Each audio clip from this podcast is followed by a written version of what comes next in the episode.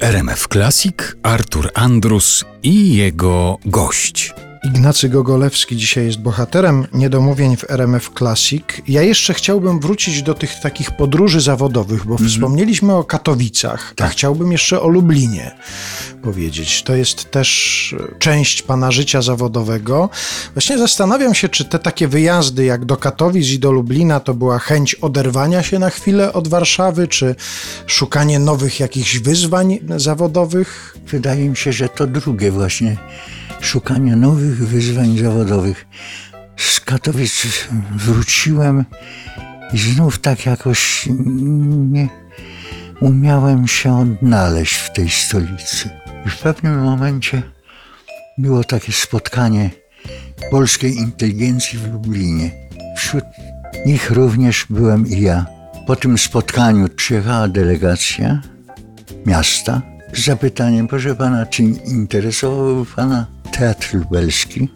No i w ten sposób cztery sezony pobyłem w Lublinie i wydaje mi się, że teraz, jak i onegdaj, wiele razy przyjeżdżałem, spotykając wiele serdeczności kolegów, którzy pamiętali, że dobrze prowadziłem ten teatr. No i tak jakoś ten Lublin przypadł mi do gustu. To były cztery sezony, ale po czterech sezonach zwołałem zebranie i powiedziałem, kochani, ja już więcej tutaj nie mam do powiedzenia. Zostawiłem teatr w należytym stanie. Próbujcie teraz sami kontynuować. Wróciłem do Warszawy, zaproponowano mi, czy ewentualnie któryś z teatrów mnie interesuje. Ale zwróciłem uwagę na, przy ulicy Marszałkowskiej 8 na taki skromny teatr rozmaitości. Pomyślałem sobie, gdzie ja tam będę szukał jakichś wielkich e, zadań inscenizacyjnych. Spróbuję poprowadzić ten teatr. Trochę tylko byłem w kłopotliwej sytuacji, ponieważ poprzedni kierownik artystyczny miał 60 osób w zespole. No to maleńki teatr rzeczywiście, tak? No ale jak można mieć 60 osób w zespole i usatysfakcjonować wszystkich, którzy wchodzą na scenę tego małego teatru? 60 głównych ról w każdym To, spektaklu to, to nie coś nie to nie- bagatela.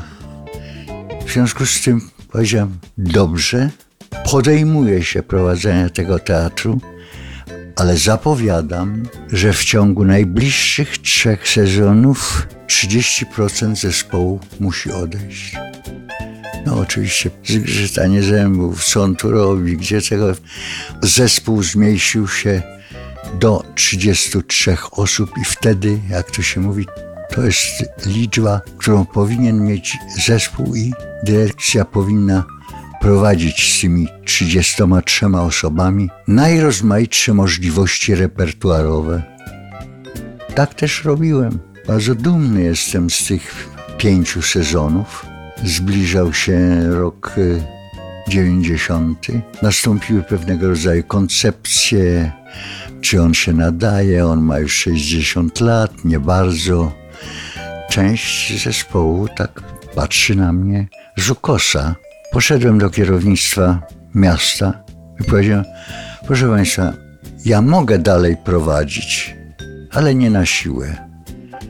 Pan, panie prezydencie, co mi radzi? Czy żebym został w tym nowym bałaganie, czy żebym z tego zrezygnował?